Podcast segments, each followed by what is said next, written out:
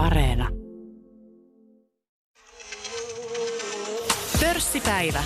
Toimittajana Mikko Jylhä. Yle Puhe. Tänään pörssipäivässä haastateltavana pitkäaikainen sijoittaja, sijoituskirjailija Kim Lindström, jolla on pitkä ura rahoitusalalla. Kim on kommentoinut pörssiin liittyviä kysymyksiä julkisuudessa jo vuosikymmeniä, nykyisin muun muassa kolumneissaan Kauppalehdessä. Tervetuloa ohjelmaan, Kim. Joo, kiitos. Ja ennen kuin aloitetaan, niin huomata kuuntelijoille, että keskustelu on tallennettu etänä viikon neljä alussa. Lähdetään liikkeelle koronakrässistä. Siitä on pian kulunut vuosi. Indeksit tulivat alas useita kymmeniä prosentteja lyhyessä ajassa. Öljyn hinta romahti. Hoidat perheyhtiö Cardian varoja yhdessä poikasi Tomin kanssa, ettekä jääneet toimettomiksi pörssipaniikin keskellä, vaan olitte vahvasti ostolaidalla. Kerrotko meille, Kim, miten tarkkaan ottaen toimitte maalis-huhtikuussa viime vuonna? No meillä oli e, sellainen tilanne, että e, meillä oli tavallista enemmän käteisvaroja muun muassa siitä syystä, että olin henkilökohtaisesti suurehko omistaja Kraamossa ja Kraamossahan e, maksettiin sitten niin kuin ostotarjouksen rahat helmikuun alussa.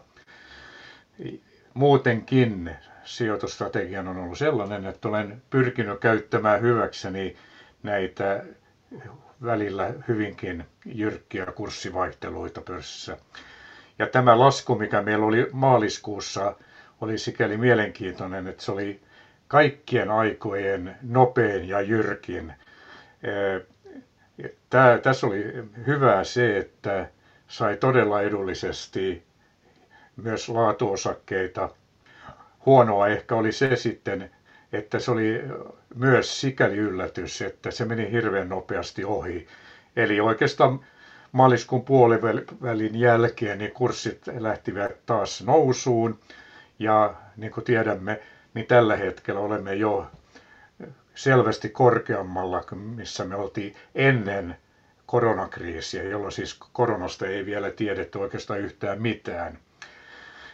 Ja meidän strategia oli sellainen, että e, olimme tehneet listan noin 15 laatuyhtiöstä, e, jotka olivat meille mielenkiintoisia. Ja sitä mukaan, kun tultiin maaliskuun aikana rajusti alas, niin ostettiin lisää alenevin kurssein. Sitten kävi kuitenkin niin, että kun tämä trendi sitten yllättäen ja nopeasti kääntyi, niin meillä olisi ollut vielä sijoitettavaa. Eli, eli olen ymmärtänyt, näin on käynyt monelle muullekin, että se erinomainen ostotilaisuus meni yllättävän nopeasti ohi.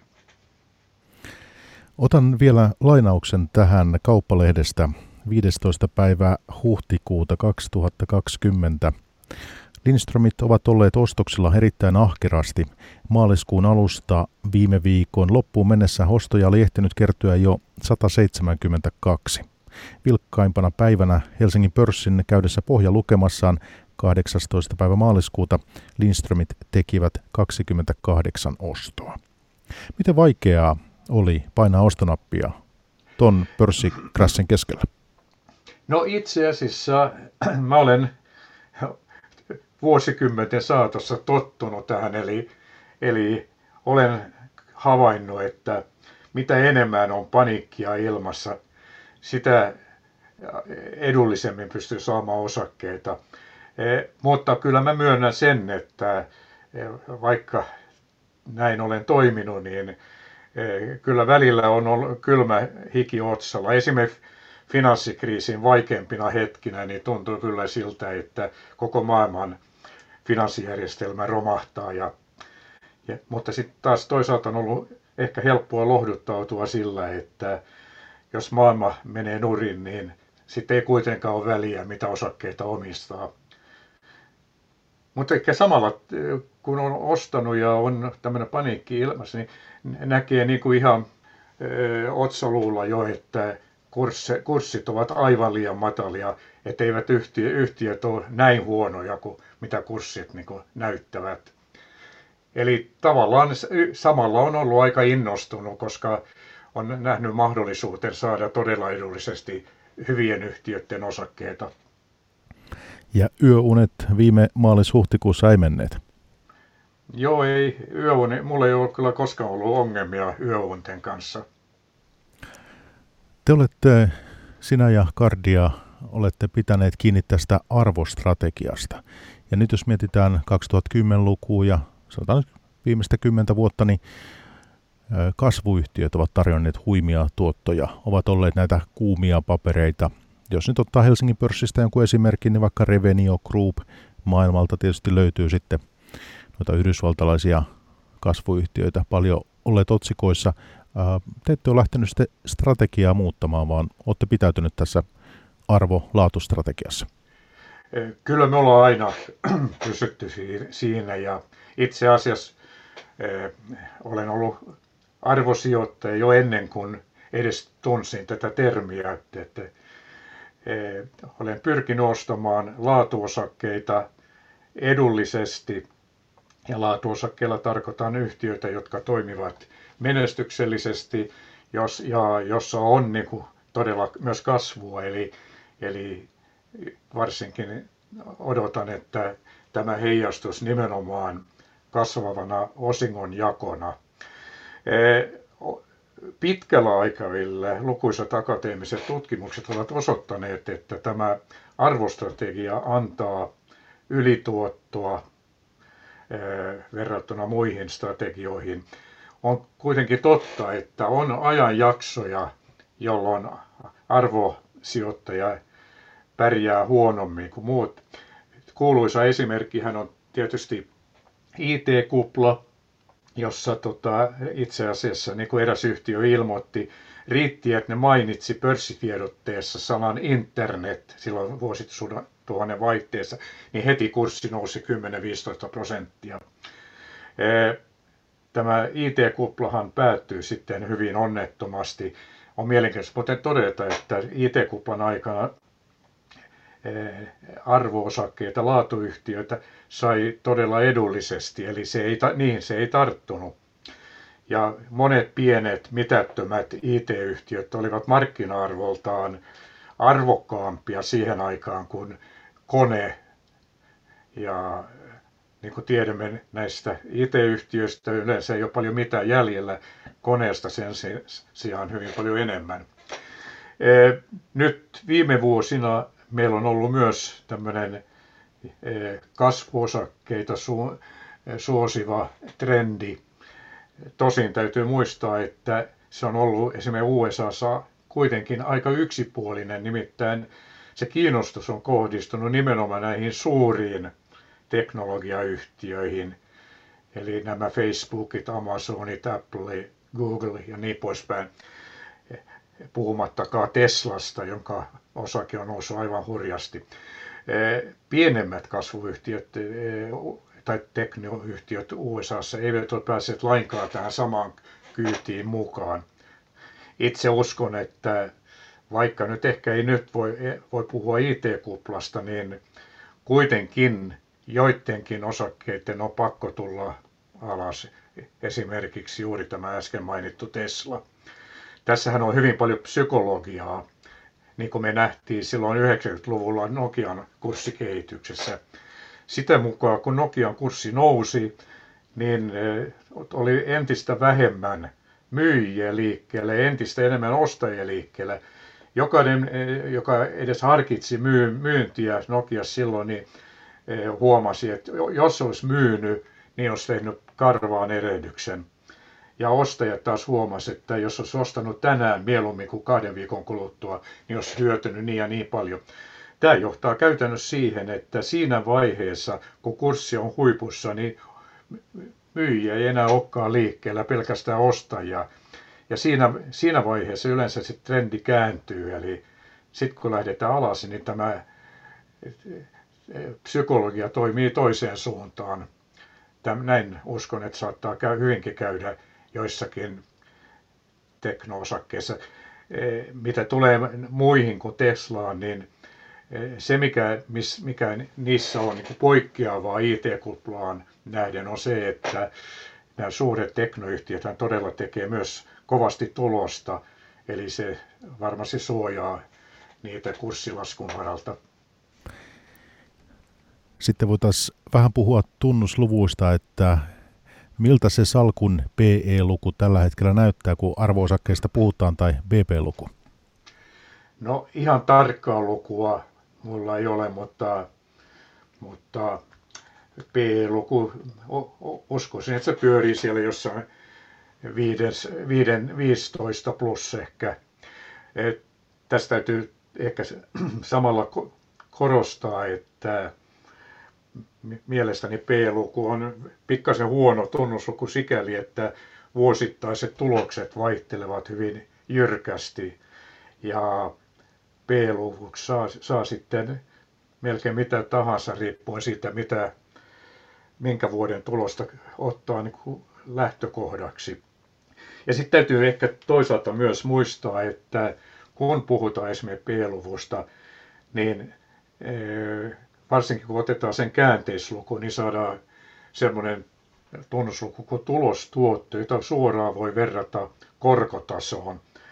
Ja on ilman muuta selvää, että nollakorkotilanteessa, niin kuin meillä tänä päivänä on, niin voi hyväksyä huomattavasti korkeampaa P-lukua ja huomattavasti alhaisempaa tulostuottoa kuin, semmoisena aikana, jolloin meillä, meillä joutuu todella maksamaan rahasta.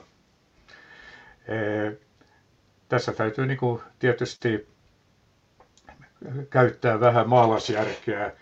Esimerkiksi koneen osakkeita ei ole koskaan saanut halvalla P-luvulla mitattuna, mutta kun katselee mikä on ollut yhtiön kehitys, niin voi ehkä sanoa, että tähän asti oikeastaan ei koskaan ole ollut syytä olla ostamatta no, koneen osakkeita. Jää mielenkiinnolla odottamaan, että voiko tämä jatkua jatkossakin. Yksi tämmöinen sijoittajia paljon askarottanut ja, ja mietityttänyt teema on sitten tietenkin tämä Kiina ja Kiinan talouskasvu ja tuotot Kiinassa. Miten sinä ja Kardia pidätte huolen siitä, että saatte oman osanne Kiinan kasvusta? No itse asiassa me olemme hyvin kotimarkkinapainotteisia sillä, sillä tavalla, että me vahvasti suosimme kotimaisia osakkeita, ehkä jonkin verran myös ruotsalaisia.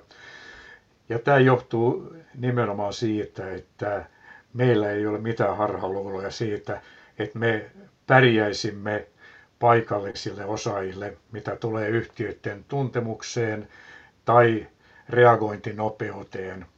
Eli olemme suosiolla eh, hyväksymässä sen, että he, heillä on etulyöntiasema meihin verrattuna. Mutta sitten vastaavasti uskomme, että meillä on etulyöntiasema varsinkin suomalaisia osakkeita ostavien ulkomaisten sijo- ulkomaisiin sijoittajiin verrattuna näissä kotimaisissa osakkeissa. Me tiedämme paljon näistä yhtiöistä, tiedämme ketkä tekevät niissä päätöksiä, osittain jopa tunnemme heitä. He ovat uutisvälineissä. Tiedämme myös, tota, pystymme myös hyvin nopeasti reagoimaan tarpeen vaatiessa. Ja kun sanon tämän, että, että me ollaan aika kotimarkkinapainottisia, niin se ei suinkaan merkitse sitä, että me ollaan suomipainotteisia silti sen takia, että oikeastaan kaikki meidän suuret pörssiyhtiöt ovat luonteeltaan kansainvälisiä. Ja jälleen kerran, jos mainitsen tämän koneen, niin Suomen kehitys on koneelle aika lailla yhdentekevä, koska mitättömän pieni osa koneen liikevaihdosta tulee Suomesta. Sen sijaan Kiina on hyvin tärkeä koneelle. Kiina on tota, koneen tärkein markkina-alue ja näin ollen koneen ja myös muiden yhtiöiden tapauksissa tämä kansainvälinen kehitys heijastuu suoraan näihin meidän suuriin vientiyhtiöihin. Eli se on suorat osakesijoitukset Suomi, Pohjoismaa, tämä on se teidän tulokulma edelleen.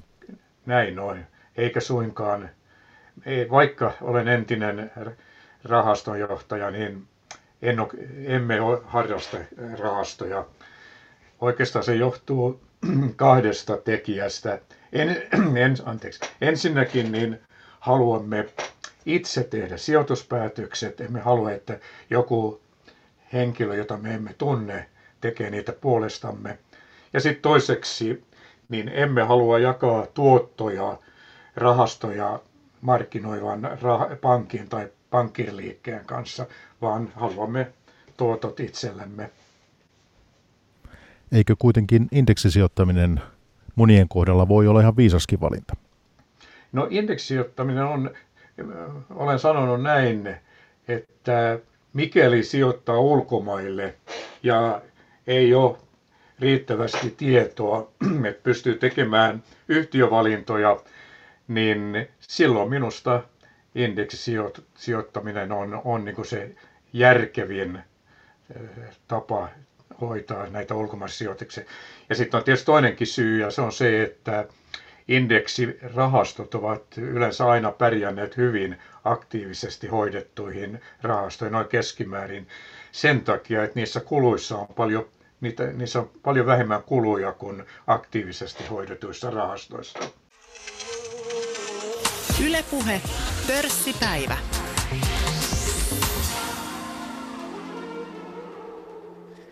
Hyvä kuuntelija, tänään pörssipäivässä haastateltavana sijoittaja ja rahoitusalan ammattilainen Kim Lindström. Teit Kim ensimmäiset osakekaupat 1960-luvun lopussa. Ensimmäisiä osakehankintojasi olivat muun muassa Pohjoismaiden Yhdyspankki, Kansallisosakepankki, Suomen Sokeri, Suomen Höyrylaiva osakeyhtiö, Helsingin osakepankki ja Rauma Repola. Kerrot kokemuksistasi kirjassa puoli vuosisataa pörssin sisäpiirissä, joka ilmestyi vuonna 2013. Sen lisäksi olet kirjoittanut muitakin sijoittamiseen liittyviä kirjoja, kuten Onnistu osakemarkkinoilla, sen teit yhdessä poikasi Tomin kanssa. Puoli vuosisataa pörssin sisäpiirissä on hyvä muistutus siitä, että sijoittamisen aloittaminen ei ole kiinni suurista rahasummista.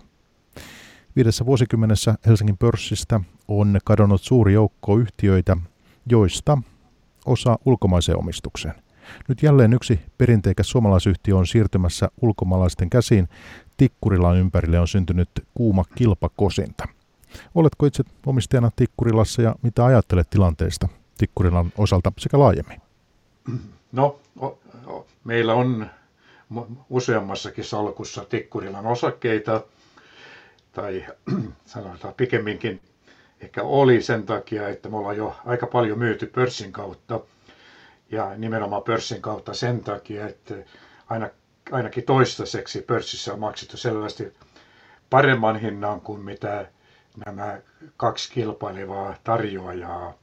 Tosin on ilman muuta selvää, että Tikkurilan tapauksessa emme ole vielä nähneet tämän draaman viimeistä näytöstä ja jää nähtäväksi, mitä siellä tapahtuu. Siellähän on paitsi nämä kaksi yhtiötä, jotka ovat kilpailemassa Tikkurilan omistuksesta myös tämmöinen eh, hedge-rahasto, eh, tekisi melkein mielu, mielu, mieli käyttää termiä korppikotkarahasto, eli tämmöinen Sand Grove Capital Management, eh, joka eräässä toisessa yhtiössä on käyttänyt aika kovia keinoja, niin tota, saa jää nähtäväksi, mitä tässä tapahtuu nyt sitten – mutta yleisesti ottaen minua vähän surettaa sitä, että meillä yksi toisensa jälkeen lähtee niin kuin näitä tämmöisiä isoja pörssi, menestyviä pörssiyhtiöitä ennen kaikkea ulkomaisiin käsiin. Tämä on nimittäin tämmöinen trendi, joka on ollut hyvin selvästi nähtävissä vuodesta 1999 jälkeen. Silloin oli tavallaan tämmöinen käännekohta, kun Kulttor, eli entinen Suomen sokeri, myytiin Tanskaan. Sen jälkeen on todella lähtenyt iso joukko isoja tunnettuja yhtiöitä ulkomaiseen omistukseen. Näistä voisi ehkä mainita vain muutamia, esimerkiksi Amer, Gramo, äsken mainittu Kultor, DNA, Finlines, Hackman Hartwall, Instrumentarium, Kemira Grauhau, PKC Pöyry, Ramirent, Rautaruukki, Rokla, Sonera, Tamro, tik, ja nyt tosiaankin Tikkurilla ja sitten Vakon. Ja olen pitänyt tilastoa näistä ostotarjouksista. Kaiken kaikkiaan pörssissä on vuodesta 1999 lähtien tehty 117 ostotarjousta. Niistä jos poistamme epäonnistuneet tarjoukset, jolloin yhtiö on jäänyt edelleen pörssilistalle, ja myös sellaiset teknisluontoiset ostotarjoukset, jossa pääomistaja on lunastanut vähemmistön osakkeet, niin, niin aitoja ostotarjouksia, eli ulkopuolisen tekemiä on 77. Ja näissä 45 tapauksessa yhtiö on myyty ulkomaille. Ja vaikka pörssiin on tullut uusia osakkeita, uusia yhtiöitä, niin trendi on sikäli huolestuttava, että lähtijät ovat parhaasta päästä ja suurimmasta päästä. Tilalle on tullut hyvin pieniä, jopa start, melkein startup-vaiheessa olevia yhtiöitä. Se, että firma myydään ulkomaille, niin se on kyllä Suomen kannalta erittäin valitettavaa. Ensin menee pääkonttorit arvokkaine työpaikkoineen – myöhemmin saattaa mennä jo muutkin työpaikat tai muita työpaikkoja investoinneista puhumattakaan. Eli, eli aika surullisin mielin katselen näin, tätä kehitystä, joka johtuu ennen kaikkea siitä, että Suomen pääomaverotus on täysin kilpailukyvytön eh, kansainvälisesti vertaillen. Yritysten kotimaista omistajuutta halutaan Suomessa vahvistaa tällaisella erityisellä ohjelmalla. Siihen liittyen työ- ja elinkeinoministeriö on asettanut työryhmän, jota on vetänyt Juha Sipilä. Elinkeinoministeri Mika Lintilä mukaan tarvitsemme niin yksityisiä sijoittajia kuin instituutioita, jotka haluavat kehittää yritysten toimintaa Suomessa. Kotimainen omistajuus luo työtä, yrittäjyyttä ja hyvinvointia, sillä kotimainen omistaja investoi todennäköisemmin Suomeen. Ja olen ymmärtänyt näin, että olette käynyt tuolla työryhmän kuultavana. Olen käynyt kyllä siellä ja itse asiassa suomalaisten yritysten ulosliputuksesta olen puhunut paitsi siellä, niin vuosien saatossa myös useampaan otteeseen eri lehdissä, muun muassa kauppalehdessä. Eli olen ehkä jopa ihmetellyt sitä, että tätä on katsottu niin eh, ikään kuin, ikään kuin ei asia oltaisi edes huomattu, koska sillä on erittäin suuri merkitys Suomen tulevan kehityksen kannalta. Mikäli Suomessa tulee tämmöinen tytäryhtiötalous, niin se ei kyllä oikein hyvää lupaa maan, maamme tulevaisuudelle. Muistan, että ainakin vuosituhannen vaihteessa näistä teemoista puhuttiin aika paljon. Vai muistanko väärin? Tämmöinen no, mielikuva silloin oikeastaan on. ei. Siis sanotaan nämä julkiset ostotarjoukset, eh, ne oikeastaan tavallaan tulivat kunnolla silloin 99, kun Kulttuur lähti.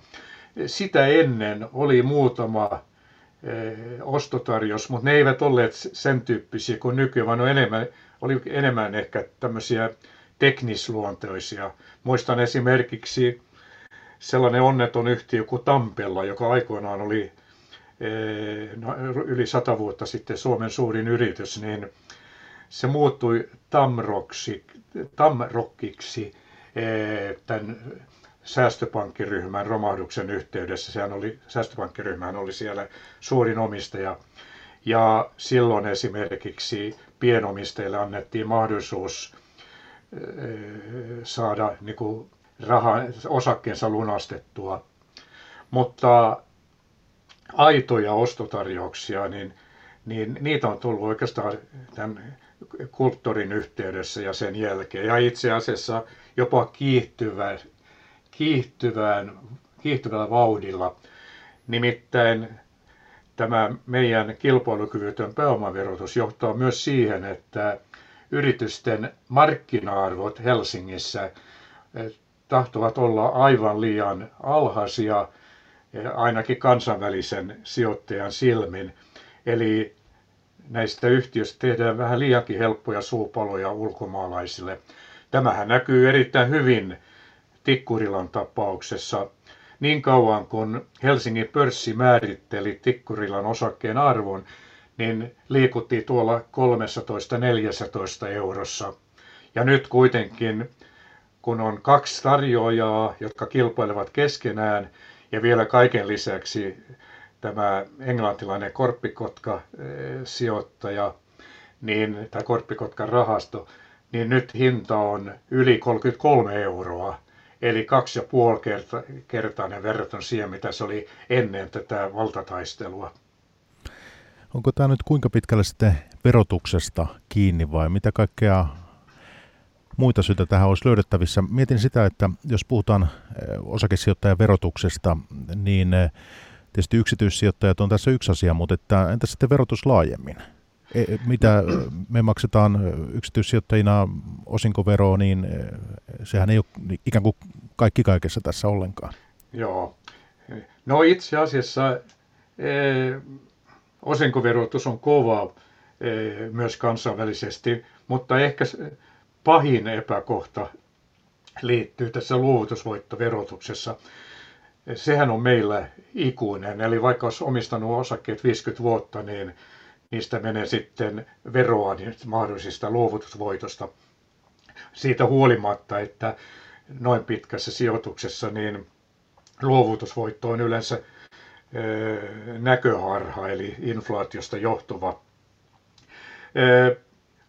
Kävin tässä taannoin läpi kaikkien EU-maiden osakeverotusta ja saatoin havaita, että Meillä on 27 maata EU:ssa.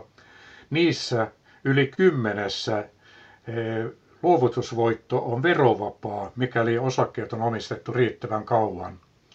Eh, ja sitten lopuissakin eh, Suomen ja Tans, täs, veroprosentit ovat selvästi alemmat kuin meillä, Tanskaa lukuun ottamatta että itse asiassa Tanska ja Suomi ovat nämä kaikkein pahimmat siinä suhteessa. Ja sitten toinen asia, joka on jopa johtanut veropakoiluun, niin kuin tiedetään. Eli eh, Suomella on perin, kova perintövero. Yhdessäkään naapurimaassa ei ole enää perintöveroa. Se on poistettu. Muun muassa siitä syystä, että perintöveron ongelmahan on se, että veronmaksukykyä otetaan perin huonosti huomioon. Ihmiset saattavat periä semmoista, jota ei voi myydä eh, ja kuitenkin perintövero iskee siitä huolimatta. Se mitä haen tässä on se, että mikä on piensijoittajien ikään kuin merkitys tässä osakkeen hinnanmuodostuksessa, koska Helsingin pörssissäkin työeläkeyhtiöt ovat merkittäviä toimijoita. Eli jos me muutetaan yksityissijoittajan verotusta, niin paljonko sillä on merkitystä siihen osakkeen hinnanmuodostukseen vai onko se hinnanmuodostus itse asiassa pitkälti, siinä on kyse ihan muusta? No kyllä mä uskon, että se, tämä on niin se tärkein tekijä, mutta, mutta tietysti jos puhutaan vielä osinkoverotuksesta, niin sehän on tämmöinen eh, vaikeaselkoinen tilkkutäkki, koska monen poliitikon on monen poliitikon peukalon jälkeen näki tässä osinkoverotuksesta ja siitä on tullut todella epäjohdonmukainen ja sekava. Yksi tämmöinen kummallinen piirre osinkoverotuksessa on se, että se on, ei ole progressiivinen, vaan se on degressiivinen. Eli piensijoittaja maksaa heti ensimmäisestä osinkoeurostaan täyden veron. Sen sijaan monet todella suuret osingonsaajat ovat eh, joko kokonaan vapautettu osingonverosta tai sitten maksavat, eh, saavat lievemmän kohtelun. Eli kyllä siinä olisi niin paljon tekemistä ja itse asiassa olen havainnut julkisuudessa, että veroekspertti Janne Juusela on esitellyt eh, aika laajasti oman mallinsa siihen kun olen perehtynyt, olen todennut, että, että noin sen pitäisi olla sen pääomaverotuksen. Mutta ilmeisesti se on liian hyvä, jotta poliitikot siihen tarttuisivat. Osaatko muutamalla sanalla tähän lyhyesti meille kertoa, että minkälaisesta mallista siinä on kyse? No, se on ehkä vaikeaa selittää vain muutamalla sanalla, mutta hän lähtisi kuitenkin siitä, että meillä on niin kuin yksi verokanta, joka tota, sitten niin kuin on läpi linjan. Ehkä tärkeä yksityiskohta on myös se, että progressiosta luovutaan. Nimittäin niin kuin oikeastaan kaikissa EU-maissa on havaittu, ja niin kuin meilläkin havaittiin vuonna 1993, kun siirryttiin ansiotulojen ja pääomatulojen erillisverotukseen, niin pääomatuloja ei oikeastaan ole lain, lainkaan niin kuin järkevää verottaa progressiivisesti. Sen takia, että, että ansiotulosta poiketen, niin pääomatulothan vaihtelevat rajusti. Muun muassa suhdanteista johtuen. Ja sitten lisäksi vielä yleensä luovutusvoitot perustuvat hyvin pitkäaikaisiin omistuksiin, eli esimerkiksi joku myy esimerkiksi yhtiönsä tai jotain muuta vastaavaa, niin siinä voi olla koko elämäntyö, joka sitten kohdistuu siihen yhteen vuoteen, jolloin tämä kerta suorituksena maksetaan se elämäntyö, kun se myydään. Ja näin ollen progressiivisuus johtaa erittäin niin kuin epäonnilliseen lopputulokseen ja erittäin niin kuin epäoikeudenmukaiseen lopputulokseen myös. Tämä on ehkä se tärkein syy, eli toisaalta tämä inflaatiokomponentti on myös näissä luovutusvoitossa. Ja sitten tietysti muutenkaan pääomatulot ei ole verrattavissa ansiotuloihin. Ansiotuloihinhan liittyy paitsi tämä tasainen eh, eh, kertymä, myös monenlaiset edut. Siinä on niin eläkeetuja ja eh, lomaetuja ja muita, jotka on ikään kuin leivottu näihin ansiotuloihin mukaan. Vielä jos palataan tuohon tapaus Tikkurilaan, siitä luvassa kova preemio, mutta että tiedän, että sinulla on näistä, näistä dataa pitkältä ajalta äh, varmistuksena vielä se preemio menneisyydessä, niin se on ollut jotakin 30 prosentin luokkaa siis. Joo, mä, kuten sanoin, mä olen pitänyt tilastoa näistä ostotarjouksista ja niissä tapauksissa, joissa firma on myyty ulkomaille, niin tämä keskimääräinen preemio on todella ollut pikkasen yli 30 prosenttia.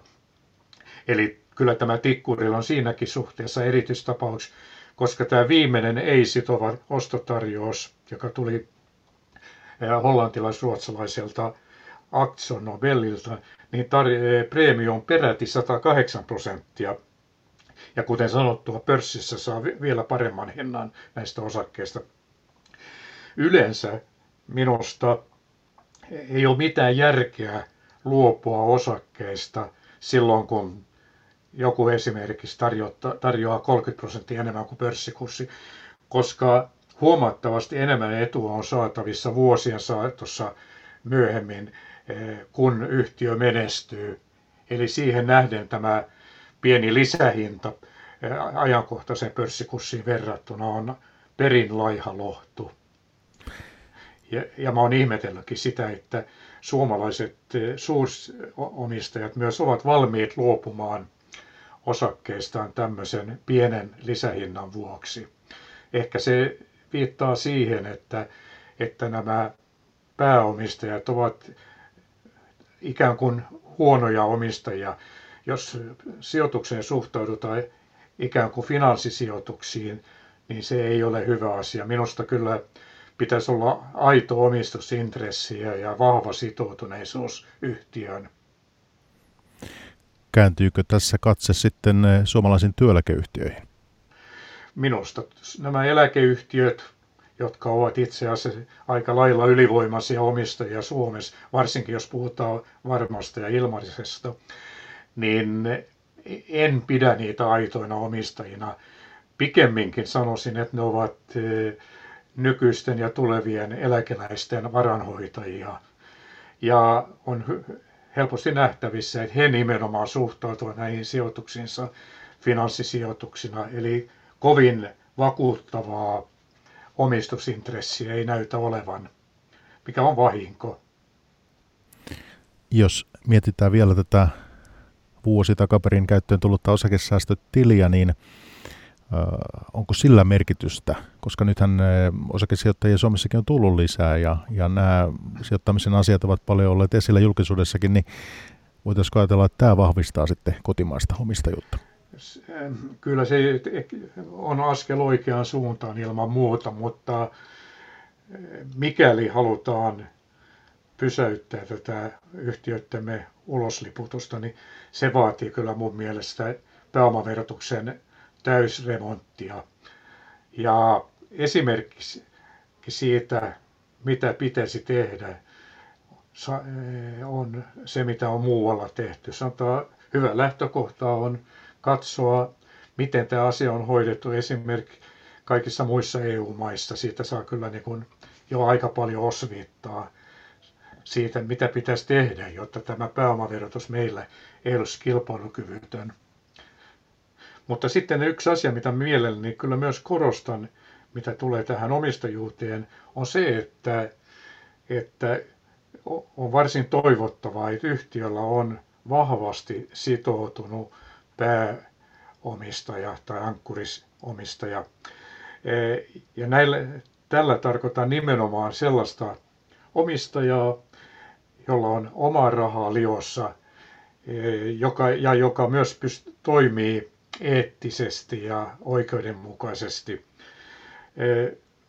Usein on näin, että silloin kun ihmisellä on omaa rahaa liossa ja virheet ja, ja heijastuvat siihen omaan lompakkoon, niin se pakottaa toimimaan vastuullisesti ja harkiten. Tällaisia omistajia on Suomessa liian vähän. Meillä on suurimpien jo, omistajien joukossa eh, nämä eläkelaitokset. Siellä on myös varanhoitoyhtiöitä ja rahastoyhtiöitä, jotka eivät myöskään ole oikeita omistajia. Ne ovat myös tämmöisiä eh, tahoja, jotka tekevät eh, finanssisijoituksia ja niiden kiinnostus omistamiseen on niin heikko, että usein niitä ei ole edes edustettuna yhtiökokouksissa. Eh, ehkä pitäisi päästä siihen, että meille tulisi niin kuin yksi, enemmän vahvoja yksityissijoittajia ja yksityissijoittajaryhmiä. Niitä meillä on perin vähän verrattuna esimerkiksi Ruotsiin. Toki Ruotsissa tämä osakekulttuuri on paljon vanhempaa kuin meillä, ja se on ehkä yksi selitys, mutta kyllä verotuksella voi myös hyvin paljon vaikuttaa asioihin. Jos vielä ajattelen niitä varsin huomattavia pääomia, joita ihmisillä on pankkitileillä ilman minkäänlaista tuottoa, niin kyllä kansantaloudellisesti olisi toivottavaa, että suuri osa siitä tulisi tuottamaan esimerkiksi osakemarkkinoille. Tämä omistusrakenne, tämä on, on erittäin mielenkiintoinen teema ja sitä, sitä on mielenkiintoista pohdiskella minusta, jos miettii vaikka Nokia ja Ericssonia, kilpakumppaneita. Ericssonillahan on hyvin vahva tämmöinen ankkuriomistaja, Wallenbergit Ruotsissa, ja kaksi osakesarjaakin vielä kaiken lisäksi. Nokillahan on vain yksi osakesarja ja omistus aika hajallaan. Ja tässä on tullut omalla kohdalla, olen sitä pohtinut, että mikä merkitys tällä on, koska nythän Ericsson on saanut tuossa pakkaa kuntoon niin sanotusti ja, ja menestyy aika hyvin, mutta että, kuten tiedetään, Nokialla on paljon vaikeuksia. Kyllä, varmasti tällä on merkitystä. Wallenberghän on uskottava pääomistaja hyvin monessa yhtiössä ja on myös muuten pääomistaja Wärtsilässä. Ja se on, luo kyllä niin kuin luottamusta yhtiön on olemassa vahva taho, joka todella seuraa, mitä yhtiössä tapahtuu ja on valmis puuttumaan peliin, jos asioita hoidetaan huonosti. Nokian ongelma on todella se, että se omistus on todella hajallaan, mikä johti siihen, että silloin Nokian suuruuden aikoina, aikoinakin, niin toimiva johto sai ehkä liian suuren vallan. Ja me nähtiin sitten, kun tuli alamäki, että siihen olisi ehkä kaivattu myös vahva omistaja, joka olisi ryhtynyt toimenpiteisiin. Toinen asia, joka sitten ehkä oli osittain seurausta tästä omistusrakenteesta Nokiassa oli se, että tuli nämä kuuluisat Nokia-optiot, jotka kyllä, kyllä ylittivät kohtuuden rajat menneen tulleen. Hyvä kuuntelija, tänään pörssipäivässä haastateltavana pitkän linjan sijoittaja Kim Lindström. Kim, sinulla on pitkä ura rahoitusalalla. Työskentelit muun muassa Suomen Yhdyspankissa eli Unitaksessa 15 vuotta eri tehtävissä, esimerkiksi Unitas Rahasto Oyn toimitusjohtajana. Äskettäin kritisoit kauppalehden kolumnissasi EKPn suositusta, jonka mukaan pankkien pitäisi suurelta osin pidättäytyä osingon jaosta. Vain hyvin pienen osan tuloksesta voisi jakaa ulos. Tämä asia koskee esimerkiksi Nordean osakkeenomistajia, joita pörssipäivän kuuntelijoissakin epäilemättä on. Sinun mukaasi EKPn puuttumista pankkien osionjakoon voi verrata siihen, että ihmisiä kiellettäisiin nostamasta rahaa omalta pankkitililtä. Joo, tämä on totta. Pidän hyvin onnettomana ja vähän tuskin loppuun asti ajateltuna tätä osinkokieltoa. Siinähän on nimenomaan taustalla se, että jotkut pankit Etelä-Euroopassa, ehkä lähinnä Italiassa, ovat aika heikossa kantimissa. Ja kun EKP ei ole halunnut nimetä näitä heikkoja pankkeja, niin muun muassa vahvat suomalaispankit ovat joutuneet sijaiskärsijöiksi. Nyt kun kuitenkin näitäkin, esimerkiksi Nordeaa, kielletään maksamasta kunnon osinkoja, niin siitä seuraa monta ikävää asiaa. Yksi on esimerkiksi se, että keinotekoisesti tehdään e, pankkiosakkeista mielenkiinnottomia. Pankkiosakkeissahan tämä osinko on vielä enemmän keskiössä tuottokomponenttina kuin teollisuusosakkeissa. Ja kun nyt sitten puututaan tähän keskeiseen tuottokomponenttiin, niin joutuu sitten miettimään, että minkä takia näitä osakkeita sitten ostaisi ellei saa osinkoa niistä. Tämä voi iskeä takaisin todella pahalla tavalla, jos tulee semmoinen kriisi, että pankin pitää saada lisää omaa pääomaa. Jos siinä tilanteessa pankkiosakkeet, pankkiosakkeita koetaan mielenkiinnottomina, niin se pääomanhankinta ei onnistu. Ja myös kun tehdään, tämä vaikuttaa luonnollisesti myös pankkiosakkeiden kurssikehitykseen – Eli pankkien markkina-arvot muodostuvat liian alhaisiksi. Ja silloin joudutaan semmoiseen, voidaan joutua semmoiseen tilanteeseen, että joku taho, vaikkapa ulkomainen korppikotkan rahasto, näkee tilaisuutensa ostaa halvalla vahvan ison pankin itselleen. Ja sitä varmaan ei kukaan toivo, ei varmaan myöskään EKP.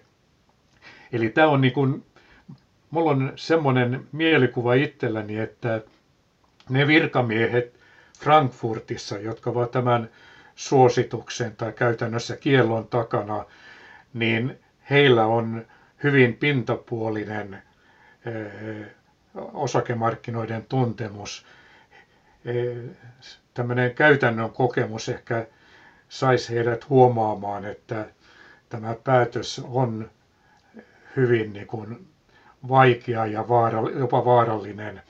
Yleensäkään mun mielestä pitäisi olla varovainen näiden, tämän sääntelyn kanssa. Nimittäin usein käy niin kyllä, että sääntely johtaa uusiin ongelmiin ja vinoutumiin.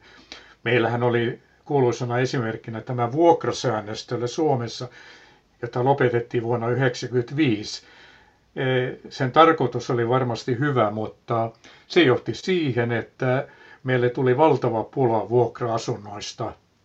Eli sen takia oli pakko luopua siitä vuokrasäännöstelystä. Sitten tämmöinen vähän kaukaa haetumpi esimerkki sääntelyn ongelmista on tietysti Neuvostoliitto, jossa meillä oli niin sanottu suunnitelmatalous. Me tiedämme, että siinä lopputulos oli mitä karmein. Pari viikkoa ennen viimeisintä osinko suositusta euromaiden valtiovarainministerit sopivat, että pankkien yhteisvastuuta kriisien hoidosta aikaistetaan. Päätös liittyy niin sanotun, niin sanotun pankkiunionin rakentamiseen. Tähän asti siis pankkien vakausmaksut on kerätty kansallisiin rahastoihin. Ne oli tarkoitus siirtää yhteisvastuulliseen rahastoon 2024, mutta marraskuussa yhteisvastuun alkua aikaistettiin kahdella vuodella. Ymmärtääkseni tekin olette Nordean osakkeen omistajia, olenko ymmärtänyt Kyllä. oikein? Niin eh, minkälaisia riskejä näet nyt tällä hetkellä Euroopan pankkisektorilla? Kyllä siinä tietysti on, näin niin kuin osakkeenomistajan kannalta on tietysti kauhukuva se, että ne osingot, mitä meillekin kuuluisi Nordean osakkeenomistajina, niin käytetäänkin sitten huonosti hoidettujen pankkien eh, ongelmien ratkaisemiseen. Se on todella niin kuin aika pelottava vaihtoehto. Nyt on to, tosiaankin niin kuin tämän, näiden kauhukuvien vuoksi ja tämän osinkokielon vuoksi niin jouduttu sellaiseen tilanteeseen, että esimerkiksi Nordean osakkurssi on selvästi aliarvostettu. Eli eli kurssin pitäisi olla korkeampi ja mar- pankin markkina-arvo on korkeampi, mutta niin kauan kuin näitä uhkakuvia on, niin niin kauan on ehkä pikkasen liian toiveikasta odottaa suurta muutosta nykytilanteeseen. Riskeistä huolimatta ette ole kuitenkaan sitten lähtenyt myymään Nordea-osakkeita. Emme ole lähtenyt nimenomaan sen takia, että me kuitenkin toivomme, että järki voittaa pitkällä aikavälillä. Haluatko sitten jotakin vielä lisätä Euroopan taloustilanteeseen liittyen tai euroalueeseen liittyen, että miltä tilanne sinun silmiisi näyttää, koska olet osakemarkkinoille tullut 60-luvun lopussa, niin tässä on, tässä on monta vuosikymmentä perspektiiviä, niin, niin miltä tämä euroalue, sen tilanne näyttää? No, ei se minusta niin kuin Tietenkään se ei hirveän hyvältä näytä, mutta en mä nyt myöskään ole hirveän huolissani. Uskon, että tämä koronakriisi, jonka vaikutus yhtiöiden tuloksentekoon on ollut joitakin vähäisiä poikkeuksia lukuun ottamatta pienempi kuin mitä etukäteen odotettiin, niin kuitenkin osakemarkkinat näyttävät toimivan hyvin ja se johtuu ennen kaikkea siitä, että meillä on äärettömän kevyt rahatilanne nyt kun kaikkialla elvytetään ja kun markkinoille syytetään pääomia, niin jonnekin sen pääoman on mentävä ja se yleensä menee sinne, mistä se saa parhaan tuoton. Ja nyt kun korkomarkkinoilla ei saa tuottoa, niin pakostakin tulee paljon pääomia osakemarkkinoille. Näin ollen en odota, että pörssissä tapahtuisi mitään suurempaa romahdusta lähitulevaisuudessa. Ja mitä tulee tähän korkotilanteeseen, niin kaikkihan viittaa siihen, että meillä tulee olemaan tämä nollakorkotilanne vielä hyvin kauan, tule, kauas tulevaisuuteen.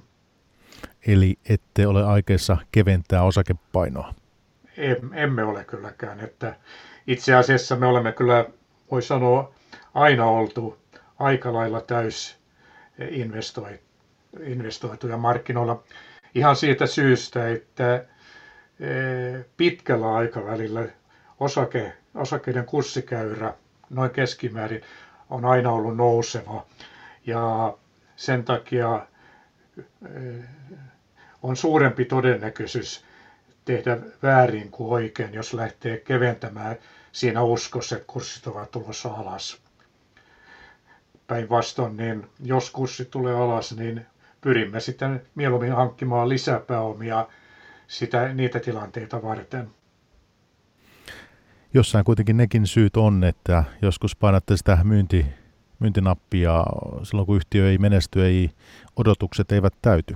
Mitäs siellä salkusta, niin onko tämmöisiä tapauksia, tuleeko viime ajoilta mieleen?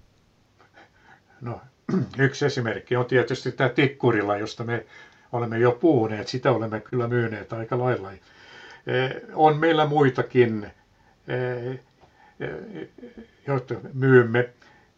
Niin kuin itse totesit, niin mikäli yhtiön tilanne muuttuu olennaisesti, niin silloin ei välttämättä ole mitään järkeä omistaa jatkossa sitä osaketta, varsinkin jos kurssi kuitenkin on hy- hyvä, eli että se ei ole liian aliarvostettu. Sitten taas toisaalta on näin, että jos on riittävän hyvä yhtiö, joka vuodesta toiseen tarjoaa sadonkorjuun mahdollisuutta, niin semmoisesta yhtiöstä ei välttämättä koskaan kannata luopua.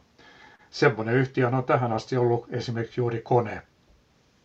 Olet ollut myös Stockmanin osakkeen omistaja. Yhtiöllä tietysti näitä vaikeuksia pitkään ollut ja niistä on julkisuudessa paljon puhuttu.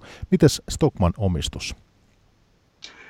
Kyllä näitä Stockman osakkeita vielä on, tosin niiden rahallinen arvo ei ole enää kovin merkittävä. Lisäksi meillä on myös Stockmanin, Stockmanin hybridilainaa ja siinä tietysti kurssikehitys jatkossa on merkittävä. Nimittäin tätä hybridilainaa voi vaihtaa osakkeisiin kurssiin, joka on selvästi alhaisempi kuin mikä on tällä hetkellä pörssissä. Muuten noin mitä Stockmanniin tulee, niin pidän hyvin surullisena, mikäli Stockmannin tulevaisuus olisi vaakalaudalla, koska Stockman on kuitenkin tämmöinen pitkäaikainen, yli 150-vuotias maamerkki Helsingin keskustassa. Ja kyllä minusta Helsingin keskusta ilman Stockmania ei, ei ole enää sama asia. Sen takia toivon kyllä hartaasti, että löydettäisiin jonkinlainen ratkaisu näihin niiden ongelmiin. Mutta osakkeista ei ole kuitenkaan täysin luovuttu. En kyllä toistaiseksi pysymme siinä mukana. Sillä ei, kuten sanottu, ole niin kovin suuri rahallinen arvo enää. Se on enemmänkin tämmöinen eh, ideologinen kysymys, eli että toivomme Stockmanille parasta. No minkälaista jälkityötä tämän asian kanssa olette sitten tehneet tässä, että Stockmanin, tota, Stockman sijoituksen kanssa? No oikeastaan tietysti osakkeet ovat miinuksella, se on selvää.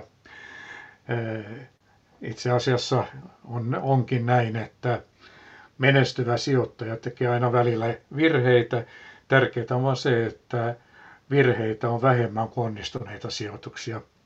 Mutta kuitenkaan Stockmanin kehitys meillä ei ollut ihan niin huono kuin mitä kurssikehitys eh, näyt, osoittaa sen takia, että me olemme toistuvasti muuttaneet Stockmannin A-osakkeesta B-osakkeeseen ja, ja päinvastoin sitä mukaan riippuen siitä, kuinka paljon preemioita ja lisähinta on maksettu A-osakkeesta, joka on siis äänioikeusosake.